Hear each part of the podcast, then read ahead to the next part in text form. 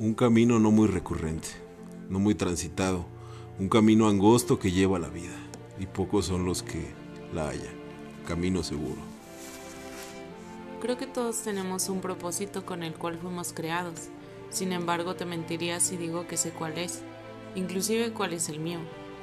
Por ello me encantaría poder conocer mi futuro tan solo un segundo, para asegurarme de que termino bien, de que no hay nada de qué preocuparme, de que voy por buen camino. Y tal vez así decidir cuál es la huella que deseo dejar en la humanidad, mucho más allá de la ecológica. Poder generar un impacto positivo en mi círculo más íntimo y que vaya escalando hasta lo más alto.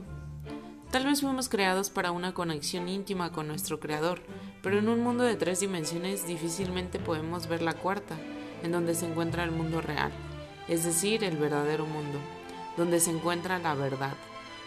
Jesús dijo, yo soy el camino, la verdad y la vida. Es bueno saber que nos dejaron trazado el camino y no tenemos que encontrarlo en este mundo errante.